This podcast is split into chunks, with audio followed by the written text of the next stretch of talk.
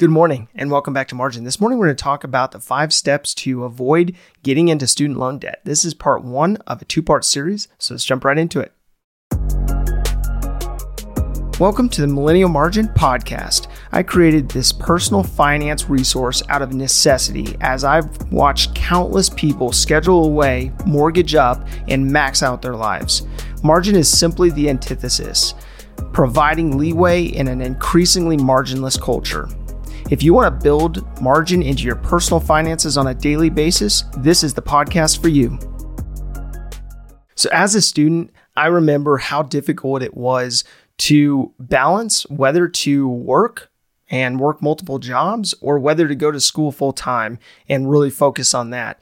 And I ended up doing both. I ended up working multiple jobs throughout all of college, and uh, and with that, I want to break down some components that I utilized and those that I've seen people since utilize that have been really effective in avoiding getting into student loan debt. So, education data outline that uh, that student loan debt is growing six times faster than the U.S. economy. Let that sink in. And they went into this further and said that 45.3 million student borrowers are in debt by an average of $37,691 each. And so, with that, when they looked into the data further, they basically said that 42.9 million Americans with federal student loan debt each owe an average of $36,510 uh, for their federal loans. Uh, but when they looked into it further, they found that 2.4 million borrowers owe an average of $57,083 each in private loans. And so, with that, when you're looking at this culmination, you're looking at this combination of student loan debt. Uh, people are in a world of a hurt when it comes to how much student loan debt that they have taken on. Now, that's what I want to go into today is figuring out okay, we know what the stats are, we know what the stats tell us. Uh, and with that, how do we prevent that? You know, we may not be able to wind back time and uh, and do things differently, but how if we are in school now, or if we're going into school, or we are planning our college career, how do we prevent uh, you know, our kids going into student loan debt, or if we are in student loan debt ourselves, not getting into any more than we have to. So, if you are in student loan debt, you probably know that there's a student loan suspension that's effective until September 30th of 2021 as of right now. So that covers uh, you know, both principal and interest. And as of right now, gives people a little bit more money in their pocket that they would normally pay on their student loans until that expires. But with that, I wanted to look into the default rates. And so I found an article by uh, Education Data again, and they looked at uh, how many um, you know student loans actually default, and and with that, they said an average of 15% of student loans are in default at any given time. 11% of student loan holders default within their first year of graduation. So that's one in 10 people uh, walking around with student loan debts uh, that that default within the first year. And I wouldn't be surprised, especially in a time where there's a suspension, that people will think, you know, it's out of sight, out of mind, and they'll forget to to start up their payments again and get those reoccurring payments going. And I wouldn't be surprised if we are seeing even more default uh, in the um, in the near future. Um, on these student loans, especially in light of some of the um, some of the some of the aspects of, of forgiveness and and some of the legislation moves that uh, that are being proposed. So, in the episode on the 12 steps to debt payoff, I put student loans at number eight. And when I was looking into uh, the current rates for student loans, I found an article from NerdWallet. NerdWallet basically outlined uh, that the average student loan ranges from 2.75% to about 14.5%. And so, with that, when you're looking at that massive range, it will calibrate, it will, it will adjust within your debt payoff based on that interest rate. So, based on this range, let's take an average of about 4% for a new student loan. And if you were looking at that balance of $36,510 as an average balance, and you have an average payment on a monthly basis of about $370, you are looking at paying about 120 of that per month in interest alone.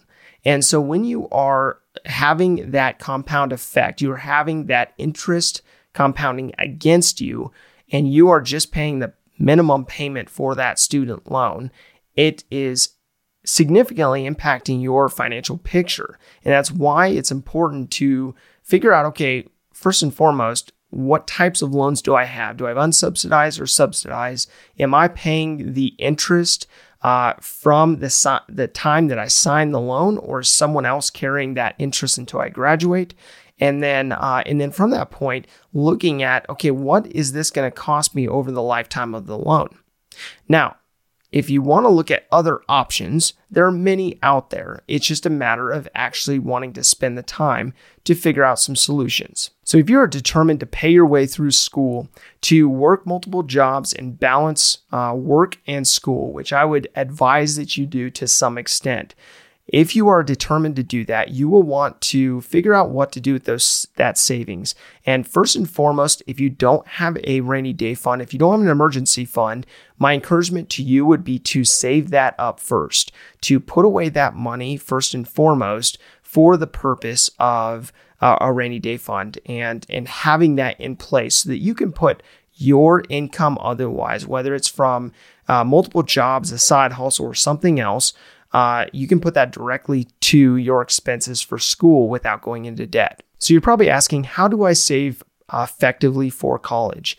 And what I would encourage you to do first and foremost is as you are working those multiple jobs or that side hustle or figuring out some means of income that uh, that is manageable with your school schedule, it will be important for you to set aside a certain amount for a rainy day fund.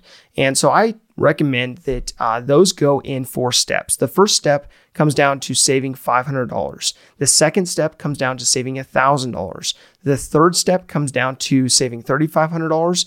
And then I broke it down into saving uh, for uh, your expenses uh, of your living expenses uh, up to six months. And so, with that, of course, if you're in college, you'll probably have the first or second step uh, established, but you may not establish step three or four as of yet. Um, so, with that, you'll want to have some kind of rainy day fund in place to cover uh, the the costs uh, associated to an appliance going out or getting a flat tire or something like that. And you'll want to figure out a way to get that into savings and then be able to use anything above and beyond that towards uh, you know, tuition, uh, you know, room and board, and uh, and you know the other aspects, the other costs uh, related to school. So you're probably asking, okay, if I want to um, make an income during school and I want to pay my way through school, I want to uh, be able to, uh, you know, get an emergency fund into place. I want to be able to pay for uh, tuition, room, board, and the other expenses that come up along the way. How do I do so? And oftentimes, I recommend that people not only have just a uh, a job that you wait tables, even though I think everyone should do that at some point or another, uh, but also have the ability to have a side hustle. Now, I know that that is widely overused, uh, but it's important to have a side hustle. It's important to have something that is also uh, contributing to you staying out of debt as a student. And so with that, that may come down to you renting your car out on Turo and and making an income off that. It may be you driving Uber, uh, you know, for Uber and uh, and and doing that on you know times that you're you're you're not in class. Or you may look at um, house hacking and purchasing a home and uh, and renting out some of the bedrooms so that you're house hacking. But you can look at so many different opportunities, so many different options when it comes to getting some kind of side hustle. But it can be easy to just settle and and sign on the dotted line for those student loans rather than getting that extra job, rather than cutting down your expenses and um, and going to that affordable school. But your future self will thank you. If this information is helpful to you, explore the Margin membership, where me and my team will help you take the information you're learning and apply it to your life and your finances. I've built an interactive course that allows me and my team to come alongside people like you to help you revamp your finances and build margin into your life. Click the link in the description below for more information. If this information is helpful to you, please do follow, visit millennialmargin.com, or connect with me on Margin's social platforms.